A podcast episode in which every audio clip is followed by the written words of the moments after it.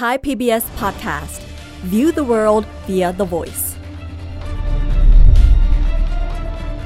เลือกตั้ง 66 เลือกอนาคตประเทศไทย คุณควันดูดิหมอกควันเต็มเลยแสบตามาก อะแสบตาเจ็บมาหายใจไม่ออกเลยพี่ บางคนมีโรคนี่นี่หน่อยไหนนี่หายใจไม่ออกเลย มันคันหน้าคันตาหายใจไม่ค่อยออก ต้องประกาศเป็นภาวะวิกฤตด้านสุขภาพค่ะ เราจะประกาศยังไงพีม2.5เนี่ยว่าค่าเท่าไหร่ เราถึงจะประกาศที่สำคัญคือจะประกาศพื้นที่อย่างไร ทั้งจังหวัดเลยหรือไงฝุ่นละออง PM 2.5 นะครับ เกินค่ามาตรฐานสูงเกินกว่า 600 ไมโครกรัมต่อลูกบาศก์เมตรเข้าสู่วันที่ 10 แล้วนะครับ ในช่วงสองสามวันที่ผ่านมาเนี่ยถ้าเป็นในบ้านนะครับที่ไม่ได้ถูกเปิดเครื่องฟอกอากาศก็อยู่ประมาณค่า PM ก็อยู่ประมาณสัก 3-400 นะครับ แต่มันก็เลยต้องทำให้เราต้องใช้ชีวิตอยู่ในตู้ปลาที่เป็นห้องที่มีเครื่องฟอกอากาศ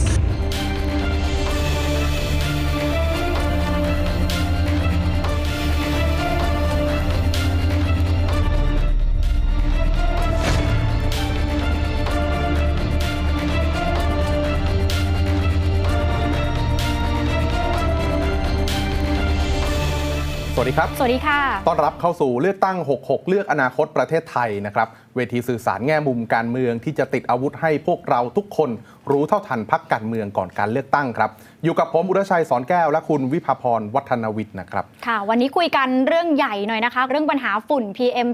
2.5 ซึ่งต้องบอกว่านี่เป็นปัญหาที่วันนี้คนเหนือในหลายจังหวัดกำลังเผชิญ โดยเฉพาะ 9 จังหวัดทั้งภาคเหนืออมแล้ววันนี้ปักหมุดดูสถานการณ์ที่เชียงรายกันหน่อยนะคะ ครับ เพราะว่ามันหนักจริงๆนะครับ ตอนนี้ ทุกๆ วินาทีที่เสียไปหมายถึงสุขภาพของประชาชนด้วยอืมนะครับเรามีเสียงสะท้อนของประชาชนในพื้นที่นักกิจกรรมนะครับเป็นอาสาสมัครก็ดี หรือแม้แต่จะเป็นภาครัฐที่ฟังไปเมื่อช่วงต้น ได้เห็นแล้วว่าเขาสะท้อนมาแบบไหนภาพ ความสาหัสสากันของสถานการณ์ที่จังหวัดเชียงรายต่อเนื่องมาหลายวันแล้วนะครับ ภาพที่เห็นเป็นฝุ่นสีส้มๆ นี่ไม่ได้ผ่านการแต่งสีย้อมสีอะไรเลยนะค่ะฮะไม่ใช่ซีนในภาพยนตร์ แต่ว่าเป็นภาพจริงชีวิตจริงที่คนเชียงรายกำลังเผชิญอยู่นะคะ ในบรรยากาศที่กำลังจะเดินหน้าสู่การเลือกตั้ง ก็มีความหวังแหละค่ะว่ากับสถานการณ์เฉพาะหน้าที่เกิดขึ้นนี้ จะมีการออกมาตรการอะไรออกมาจากอืมทางรัฐบาลนะคะแล้วก็หวังว่าพักการเมืองจะหยิบฉวยสถานการณ์ที่เกิดขึ้นนี้ ไปออกเป็นนโยบายที่มันกินได้จริงครับๆมีผลในทางปฏิบัติจริง ๆ ค่ะเพราะเขาคาดหวังว่ามันจะถูกนำไปแก้ไขนะครับ ยิ่งรวมกับฝุ่นควันในประเทศเพื่อนบ้าน กับในประเทศเราเองทำให้สถานการณ์มันวิกฤตมากขึ้นไปอีกนะครับ ตอนนี้บางคนตั้งคำถามว่า เอ๊ะมันควรจะประกาศเป็นสถานการณ์วิกฤต เป็นเออพื้นที่ภัยพิบัติได้หรือยัง ค่ะ เพราะว่ามันสาหัสจริง ๆ แต่ว่าถึงตอนนี้นะคะ ทางผู้ว่าราชการจังหวัดเชียงรายก็ยังไม่ประกาศให้เชียงราย เป็นเขตพื้นที่ประสบภัยพิบัติฝุ่น PM 2.5 อยู่ดี อืมแต่มันยังมีอีกเงื่อนไขหนึ่งครับ เพราะว่า เงื่อนไขของการเกิดฝุ่น หรือว่าแม้แต่วิกฤตฝุ่นที่กำลังเผชิญอยู่ในขณะนี้เขาไม่ได้ระบุเงื่อนไขอย่างเป็นกิจจลักษณะไว้ในประกาศของทางภาครัฐนะครับ อธิบายก็คือปัญหาฝุ่นไม่ได้ถูกมองเหมือนเป็นปัญหาภัยแล้ง ปัญหาน้ำท่วมค่ะซึ่งอะภัยหนาวอะไรอย่างเงี้ยซึ่งมันเป็นภัยพิบัติคือเวลาจะประกาศเขตภัยพิบัติต้องไปดูในพระราชบัญญัติป้องกัน และบรรเทาสาธารณภัยฉบับล่าสุดคือ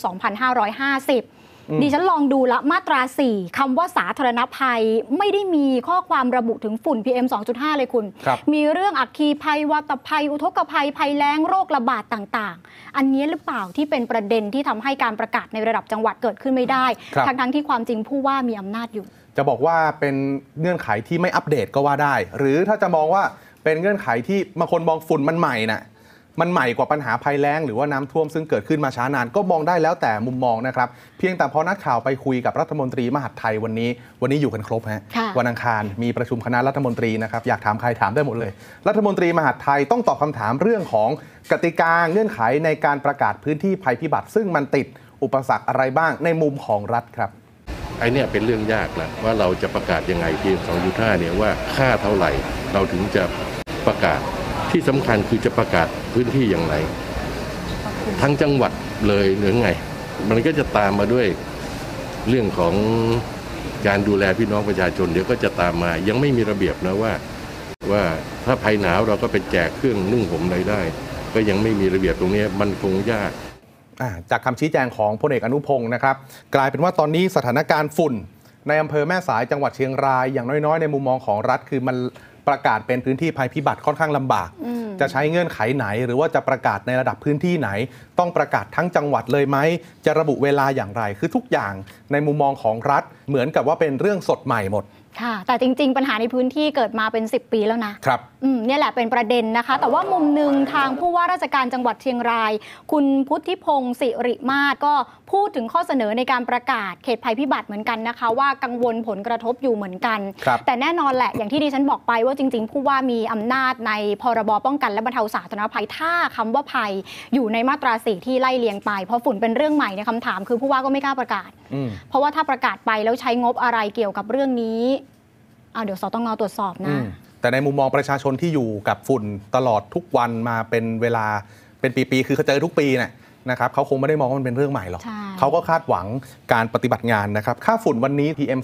2.5 PM 10 เกินมาตรฐานทั้ง 2 ประเภทครับ ส่งผลกระทบต่อสุขภาพของประชาชนทั้ง 2 ประเภท เหมือนกับที่เราได้กล่าวไปเมื่อช่วงต้นรายการ ทุกวินาทีที่วางแผนจัดการปัญหา ทุกวินาทีที่เตรียมพร้อมรับมือเหตุการณ์เฉพาะหน้า คือวินาทีที่มันมีผลกระทบต่อสุขภาพของประชาชนจริง ๆ นี่มีคนได้รับผลกระทบทางสุขภาพ ตัวเลขนี่น่าเหลือเชื่อมาก ประมาณ 3,000 กว่าคน 3,000 กว่าคนเลยนะครับ ในช่วงหนึ่งสัปดาห์เท่านั้นเองนะคะ นี่เป็นภาพผลกระทบที่ชัดเจน ในโลกออนไลน์คุณอุรชัยก็ครับมีการติด hashtag save เชียงรายด้วยเนาะอ่าเป็นแฮชแท็กใน Twitter นะครับ คือจริงๆแฮชแท็กนี้เนี่ยคนพูดถึงตามมาเยอะมากหลายคนกังวลครับ บอกว่าจะมีปัญหา สุขภาพในระยะยาวตามมาไหมอย่างเช่นมะเร็งอ่าต้องใช้อุปกรณ์ป้องกันคือบางอย่างอย่างที่เราเคยบอก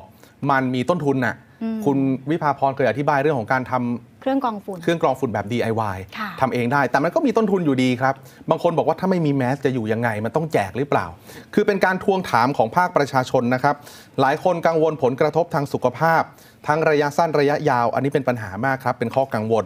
แล้วก็มีหลายคนทีเดียวที่ทวงถามการแก้ปัญหาในเชิงปฏิบัติจากภาครัฐนะครับ ค่ะ จริง ๆ ในพื้นที่เนี่ยก็มีหลายมาตรการเกิดขึ้นหนึ่งในนั้น คุณพูดเรื่องแมส คนในพื้นที่นักข่าวพลเมืองรายงานว่าก่อนหน้านี้ก็มีพี่ๆทหารครับไปแจกแมส ให้กับประชาชนในพื้นที่ แต่ก็ต้องบอกว่ามาตรการที่เกิดขึ้นยังไม่พอจริง ๆ ค่ะ คือแมสหนึ่งชิ้นเนี่ยนักข่าวเราบอกว่าใช้วันหนึ่งอาจจะไม่พออ่า มันต้องเปลี่ยนค่ะนะครับแล้วก็สภาพของหน้ากากที่หลายคนเอามาโชว์กันเนี่ยบอกว่านี่เพิ่งใช้มากี่ชั่วโมงกี่ชั่วโมงแล้วมาถ่ายรูปกับของใหม่อะบางทีเห็นแล้วก็ตกใจเหมือนกัน ค่ะ ทีนี้ภาพที่เกิดขึ้นที่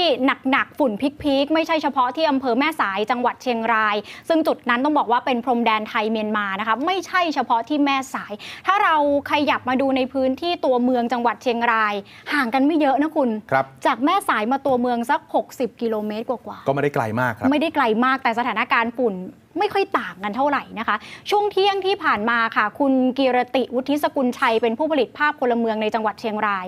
ถ่ายภาพถ่ายคลิปรายงานเข้ามา วันนี้ตัวเมืองเชียงรายฝุ่นควันน้อยกว่าเมื่อวาน แต่น้อยกว่าแบบนิดเดียวอะอืมผลกระทบยังเยอะอยู่นะคะ อยู่ในเกณฑ์ที่ส่งผลกระทบต่อสุขภาพค่ะ ลองติดตามสถานการณ์ในพื้นที่ตัวเมืองนะคะอำเภอเมืองจังหวัดเชียงรายกับคุณกีรติค่ะ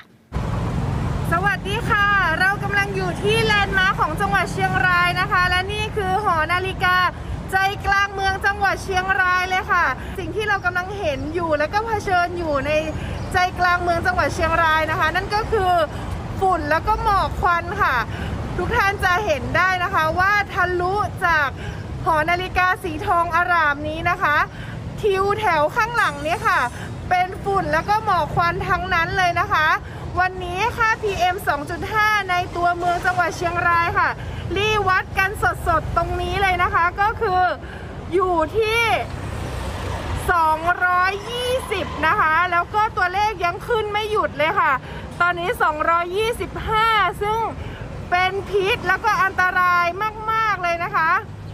เป็นยังไงบ้างคะ คนมาซื้อของเยอะไหม ไม่ค่อยเยอะเท่าไหร่อะ ไม่ค่อยเยอะมากเงียบมาเลยอะ เมื่อวานก็เงียบเงียบ เวลาเราอยู่ภายนอกเนี่ยจะได้กลิ่นคลุ้งเป็นกลิ่นไหม้นะคะ แล้วก็แสบตาค่อนข้างแสบตาพอสมควรเลยนะคะ ดังนั้นเนี่ยเราจะเห็น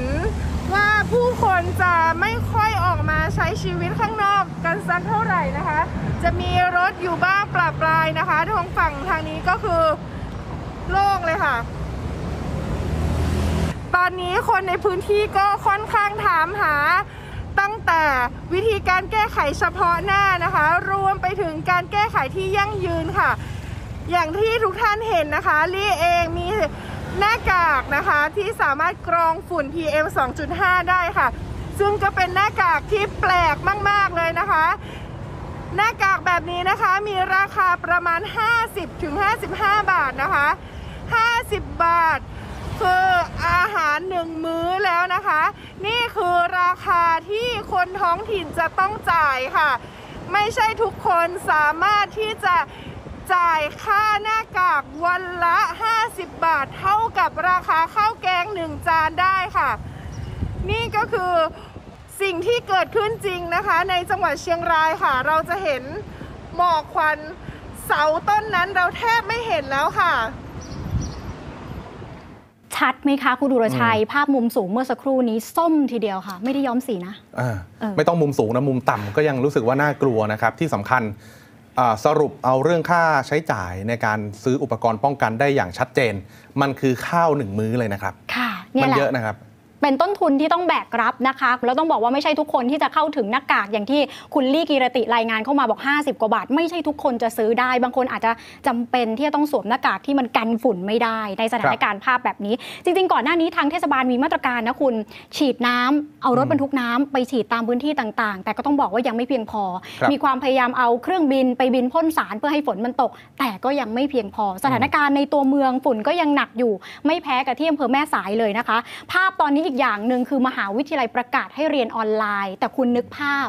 ในหอพักทุกหอพัก อาจจะไม่ได้มีเครื่องกรองฝุ่นนะ ใช่ผมเข้าใจว่าฝุ่นเนี่ยมันไปทุกที่นะฮะ อ่า คือฝุ่นต่อให้มีแม่น้ำกั้นภูเขากั้นมันก็ลอยข้ามไปได้อยู่ดี เพราะว่านี่คือฝุ่นนี่คือวิกฤตที่คนต้องเผชิญนะครับ ตอนนี้มันมีหลายปัจจัยที่ทำให้หน่วยงานภาครัฐต้องคิดคำนึงครับ ถ้าเกิดว่าจะเข้าไปแก้ปัญหามาตรการต่างๆ นานา ที่ผ่านมาอย่างธุรกิจท่องเที่ยวแบบเนี้ยค่ะ หลายคนบอกว่าถ้าเกิดว่าไปประกาศเป็นพื้นที่ภัยพิบัติมันจะกระทบต่อธุรกิจท่องเที่ยวหรือเปล่า ต่อให้ไม่ประกาศก็เถอะ มันก็กระทบไปแล้วด้วยใช่ไหมนะครับ นี่ก็คือหนึ่งในเหตุผลที่เขาบอกว่าทุกวินาทีมันมีค่าค่ะอยากให้เกิดการแก้ปัญหาอย่างจริงจัง อีกด้านหนึ่งก็คือเรื่องของต้นต่อการเกิดฝุ่นก็คือพื้นที่อะเอาในประเทศก่อนพื้นที่ไฟป่า มีภาพให้ชมนะคะ ลองดูไฟป่าที่เกิดขึ้น เห็นบอกว่าเกิดทั้งในพื้นที่ป่าสงวนและป่าอุทยานนะคะ ครับ นี่คือทีมงานอาสาสมัครจากมูลนิธิกระจกเงาถูกไหมฮะค่ะมีทั้งหมด 20 กว่าคนนะครับ เขาตระเวนเข้าไปสำรวจตระเวนเข้าไปพยายามจะเขาเรียกว่าอะไรควบคุมอืมดับไฟ อ่าดับไฟควบคุมเพลิง ไม่ให้มัน ลุกลามไปไกลมากกว่านี้นะครับ ค่ะ เรียกว่าทำงานกันตอนนี้สำหรับอาสาสมัครมูลนิธิกระจกเงา และคนในพื้นที่นะคะ 24 ชั่วโมงค่ะ ที่ต้องหยิบยกเรื่องนี้เพราะว่าเมื่อสักครู่เชื่อมโยงกับสิ่งที่คุณกีรติรายงาน ในพื้นที่ตัวเมืองก็เจอปัญหาฝุ่นควันใช่ไหมคะคำตอบคือฝุ่นควันที่เกิดขึ้นในเชียงรายตอนนี้ไม่ใช่เฉพาะฝุ่นควันข้ามพรมแดนเท่านั้น แต่ยังมีไฟป่าที่เกิดขึ้นในพิกัดในประเทศไทย ในป่าอุทยานและป่าสงวนด้วยค่ะอืมภาพตอนนี้คือเอาเฉพาะที่ตำบลแม่ยาวอำเภอเมืองเชียงราย อาสา 25 คนพยายามเข้าไปตระเวนในพื้นที่ป่ากว่า 10,000 ไร่อืม25 คนกับ 10,000 ไร่อะไม่อยากจะหารเลย ทำไมไฟมันถึงได้ มันถึงได้ติดเอาในช่วงเวลาแบบนี้ คือจากข้อมูลของคุณโจ้นัทพลสิงห์เถื่อนจากมูลนิธิกระจกเงา คือช่วงเวลาเนี้ยเป็นช่วงเวลาที่ป่ามันแห้งก็คือใบไม้มันร่วงครับ นะคะ แล้วเป็นช่วงเวลาที่ในป่าในพื้นที่เชียงรายไม่มีความชื้น อืม พอมันเกิดไฟจุดเล็ก ๆ ปั๊บมันจะลามง่ายอ่าประกอบกับว่าเมื่อกลางวันที่ผ่านมาดิฉันได้โทรศัพท์พูดคุยกับคุณโจลมแรงมากคุณครับในพื้นที่คือลมแรงมากแปลว่าเวลาเกิดไฟป่าจะดับไฟค่อนข้างยากค่ะ ไฟเนี่ยจะโหมกระหน่ำได้ง่ายกว่าดับนะครับ วันนี้ทางหน่วยงานภาครัฐของจังหวัดเอง ก็มีความเคลื่อนไหวนะครับผู้ว่าราชการจังหวัดเชียงราย ตั้งศูนย์บัญชาการใกล้กับสำนักงานมูลนิธิกระจกเงาเชียงรายแล้วนะครับ มีทุกหน่วยงานคอยช่วยประเมินสถานการณ์แล้วก็ให้ความช่วยเหลือด้วยนะครับ ค่ะ เดี๋ยวเราลองไปดูสถานการณ์ในพื้นที่หน่อยนะคะ นอกจากอาสาสมัครยังน้อยแล้วตอนนี้ไฟเกิดขึ้นตลอดเวลา สิ่งที่ทางมูลนิธิกระจกเงาพยายามที่จะสื่อสารกับไทย PBS ก็คือถ้าทำได้ หน่วยงานภาครัฐสนับสนุนกำลังพลในการเข้าไปช่วยตระเวนและดับไฟหน่อยได้ไหมอืมรวมถึงอุปกรณ์ต่างๆ ด้วยนะคะ นี่เป็นเรื่องของการรับมือเฉพาะหน้าที่ยังต้องการการช่วยเหลือค่ะ สวัสดีครับ ตอนนี้ผมอยู่ที่บ้านห้วยขมตำบลแม่ยาว หมู่ที่1นะครับ ซึ่งเป็นพื้นที่ที่ท่านผู้ว่าราชการจังหวัดเชียงรายเนี่ยใช้โรงเรียนห้วยขมนะครับ เป็นศูนย์บัญชาการเหตุการณ์ในการควบคุมสถานการณ์ไฟป่าหมอกควันที่กำลังเกิดขึ้นในขณะนี้นะครับเอออย่างบริเวณเทือกเขานู้นนะครับ เราจะเห็นว่าอยู่ในพื้นที่ตำบลแม่ยาวเหมือนกันในพื้นที่หมู่ที่ 10 นะครับ ซึ่งมีเจ้าหน้าที่ป่าไม้นะครับ แล้วก็อาสาสมัครของ ชาวบ้านรวมถึงผู้ใหญ่บ้านเนี่ยพยายามควบคุมไฟแล้วคาดว่ากำลังจะเข้าหมู่บ้านนะครับ ไฟลุกลามเนื่องจากมีลมแรงนะครับส่วนด้านนี้อีกด้านหนึ่งเนี่ยเป็นส่วนที่ยังมีไฟป่าอีกจุดหนึ่งคนละจุดกับฝั่งนู้นนะครับ ซึ่งอาสาสมัครของมูลที่กระจกเงาเนี่ยได้เข้าพยายามเข้าควบคุมไฟแล้วก็ไฟเนี่ยได้ชะลอความรุนแรงแล้วครับอันนี้ก็เป็นภาพรวมของจังหวัดเชียงรายนะครับ ในพื้นที่อำเภอเมือง ซึ่งมีสถานการณ์ไฟป่าหมอกควันอยู่หลายจุดนะครับแล้วก็เป็นวันแรกที่พยายาม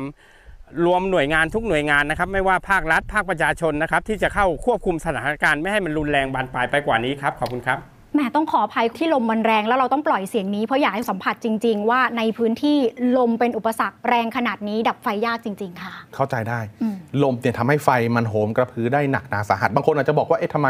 คุณไปเพ่งเล็งเฉพาะในประเทศต่างประเทศก็มีเหมือนกันครับ คือถึงแม้ว่า ตอนนี้ณนาทีนี้ที่อำเภอแม่สายจังหวัดเชียงรายค่าฝุ่นจะสูงที่สุดในประเทศแล้วก็มีผลกระทบต่อร่างกายมากที่สุด เพียงแต่ถ้าเราดูภาพจากดาวเทียม เราจะพบว่าต้นตอจุดความร้อนต้นตอปัญหาฝุ่นอาจจะไม่ได้อยู่ในประเทศไทยเท่านั้นครับ และนี่ก็คือปัญหาที่หน่วยงานภาครัฐ หรือว่าแม้แต่ฝ่ายการเมือง เขาก็รับทราบ เพราะว่าพูดถึงกันอย่างนี้มาตั้งนานแล้ว ค่ะ ล่าสุดนะคะ บ่ายนี้กรมควบคุมมลพิษค่ะ รายงานค่าฝุ่น PM 2.5 ค่ะ ซึ่งเป็นการรายงานล่าสุดเลยนะคะ เขาบอกว่าตอนนี้ระดับ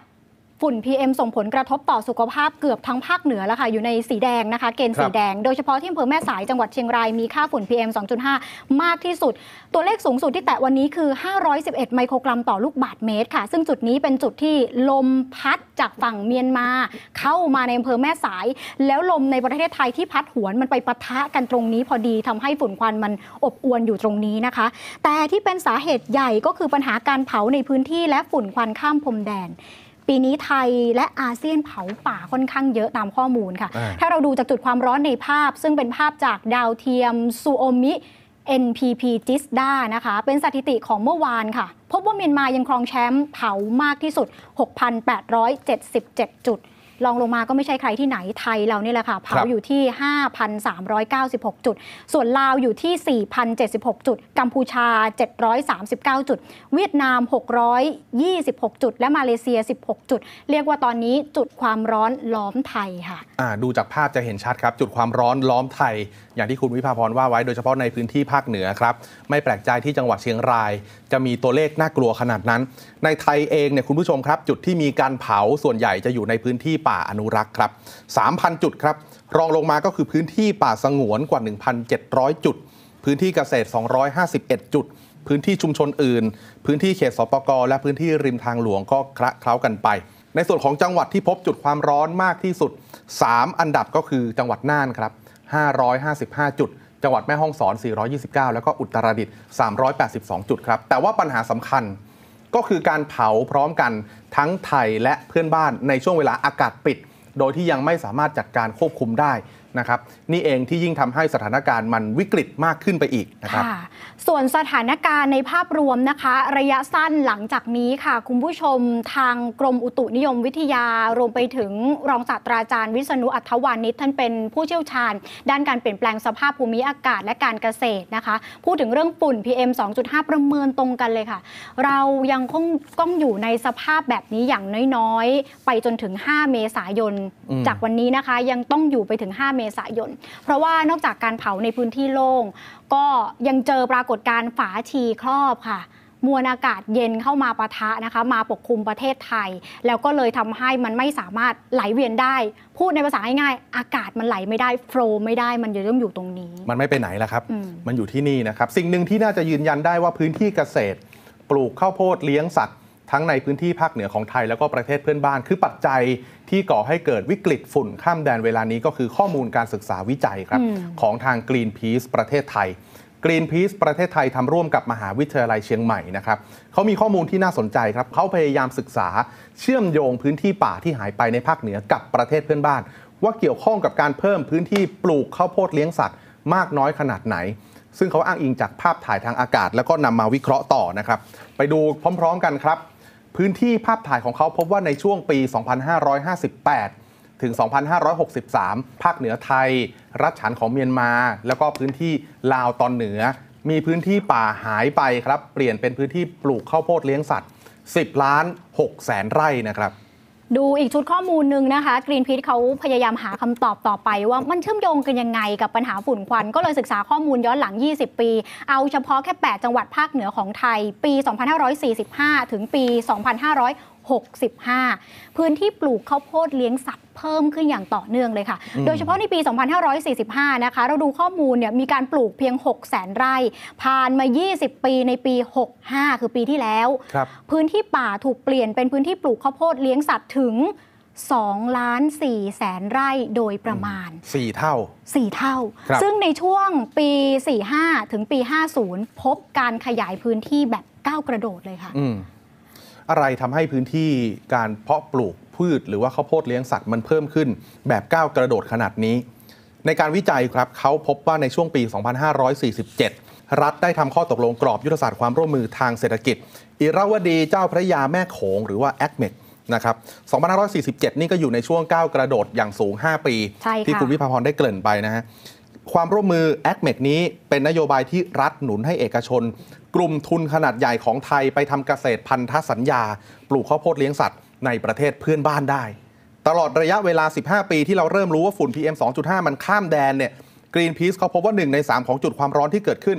มันก็เข้าพื้นที่ปลูกข้าวโพดเลี้ยงสัตว์นั่นแหละครับอ่าไปตรงกันพอดีนะคะ สิ่งที่ตัวแทนกรีนพี e ประเทศไทยสะท้อน คือนโยบายของรัฐเอื้อให้ธุรกิจเติบโต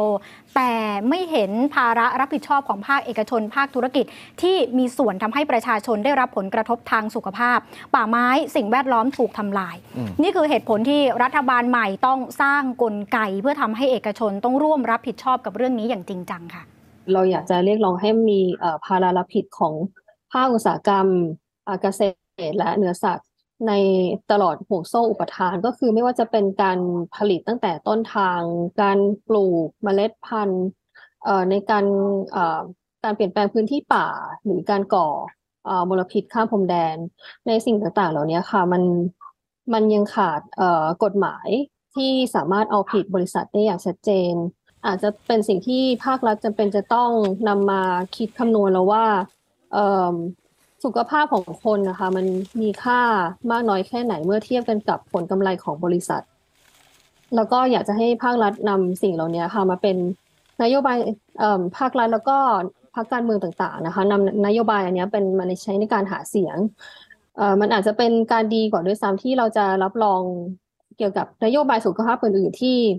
ให้รักษาฟรีหรืออะไรต่างๆ แต่ว่าต้นทุนสุขภาพที่แท้จริง มันน่าจะต้องมาจากสิ่งแวดล้อมที่ดีอะค่ะ คือหลักๆ ตัวแทนกรีนพี e เขาวิเคราะห์ไปถึงนโยบายของพรรคการเมืองที่ตอนนี้หลายพรรคอืมเขาขายหาเสียงกันอยู่เนี่ยนะคะเขาบอกจริงๆมีไม่กี่พรรคหรอกครับที่คุยกันถึงเรื่องนี้ฝุ่นควันข้ามพรมแดน ซึ่งเป็นต้นตอใหญ่ในการเกิดฝุ่นควันในไทย แต่อย่างน้อยก็เป็นความหวังนะคุณอืมเริ่มมีบางพรรคพูดเรื่องต้นตอครับพูดเรื่องมาตรการ อาจจะจั่วเป็นแค่ bullet สั้น ๆ เป็นหัวเรื่องสั้น ๆ แต่ก็ยังเป็นความหวังว่าหลายพรรคสนใจต่อเรื่องนี้นะคะ แต่สิ่งสำคัญคือตัวแทน Greenpeace บอกว่า จะดีกว่านี้และไม่ล้าหลัง ดีกว่านี้และไม่ล้าหลังถ้ามีการออกกฎหมายที่ทำให้ครับเอกชนที่ขาดธรรมาภิบาลในการทำธุรกิจกลับมาสนใจเรื่องสิ่งแวดล้อมด้วย คืออย่างน้อยคุณต้องรับผิดชอบด้วยอืมนะครับสองสัปดาห์ที่แล้วเราชวนคุยกันเรื่องนโยบายของพรรคการเมือง เราบอกว่าอินไซต์ที่เรารู้มาเนี่ยมีไม่กี่พรรคครับน้อยมากๆ ที่ออกแบบนโยบายแก้ปัญหาฝุ่นควันไว้ล่วงหน้าแบบจริงจังแต่พอถึงวันนี้เรารู้สึกว่าพอปัญหามันวิกฤตและทุกพรรคหันมามองเนี่ยคิดในด้านบวกเขาเห็นปัญหานะครับ นี่เป็นภาพที่เกิดขึ้นจริง ๆ ที่จังเอ่อหลายจังหวัดในพื้นที่ภาคเหนือวันนี้นะครับ เราให้ผู้สื่อข่าวของไทย PBS ไปตามเก็บภาพบรรยากาศป้ายหาเสียงต่างๆ นานาเออในพื้นที่ภาคเหนือ สัปดาห์ที่แล้ว ผมกับคุณวิภาพรเพิ่งจะชวนคุยไปเอง บอกว่าในแต่ละพื้นที่ไม่เห็นมีป้ายหาเสียงในเชิง เฉพาะพื้นที่เลยอะเออไม่ไม่ไม่มีนโยบายที่แก้ปัญหาระดับท้องถิ่นนะส่วนใหญ่ครับ เป็นนโยบายระดับชาติ นี่นักข่าวไปมาก็บอกไม่เจอครับพี่ขับรถวนนะฮะ ก็เป็นนโยบายที่เป็นระดับมหาภาคระดับชาตินะครับเขาไม่ได้เจาะในเชิงท้องถิ่น แต่ถามว่าไม่ได้ขายนโยบายท้องถิ่นตามป้ายเนี่ยแล้วนโยบายพักมีไหมแก้ปัญหาฝุ่นมีครับ มีเหมือนกัน ค่อยๆไล่เรียงกันนะครับ เดือนที่แล้วอย่างคุณวราวุฒิศิลปะอาชา รัฐมนตรี กระทรวงทรัพยากรธรรมชาติและสิ่งแวดล้อม ก็เปิดใจกับไทย PBS นะครับ บอกว่าแหมเวลาปัญหาฝุ่นมันเกิดขึ้นเนี่ยคนนึกถึงกระทรวงทรัพย์ครับ เพียงแต่ว่ามันไม่ได้อยู่ในความดูแลของกระทรวงทรัพย์ทั้งหมด มันต้องร่วมกันหลายหน่วยงานครับ บางอย่างมันเกินอำนาจหน้าที่ คุณวราวุฒิเนี่ยชี้แจงว่าปัญหาจากนอกประเทศ กรณีที่มีจุดความร้อนทำให้เกิดไฟป่า และฝุ่นก็ได้ทำหนังสือร้องเรียนผ่านทางเลขาธิการอาเซียนโดยตลอดนะครับ ให้เลขาธิการอาเซียนทำหนังสือไปยังรัฐบาลต่างชาติ มีการทำหนังสือร้องเรียนครับ แล้วก็หนังสือโต้แย้ง ทุกระยะ ได้ผลบ้างไม่ได้ผลบ้างก็แล้ว แต่วาระโอกาส ในทุกเวทีที่มีการประชุมนานาชาติก็ร้องเรียนทุกครั้งอีกนะครับแต่ละครั้งแต่ละประเทศก็มีแนวทางปฏิบัติแตกต่างกันนะครับ แหม เรื่องทำหนังสือถึงอาเซียนเนี่ย ตัวแทน Greenpeace จริง ๆเขาคุยกับไทย PBS นะครัเขาบบอกว่ามุมมองกลไกระดับอาเซียนจริง ๆ ล้าหลัง อืมเพราะมันล่าช้า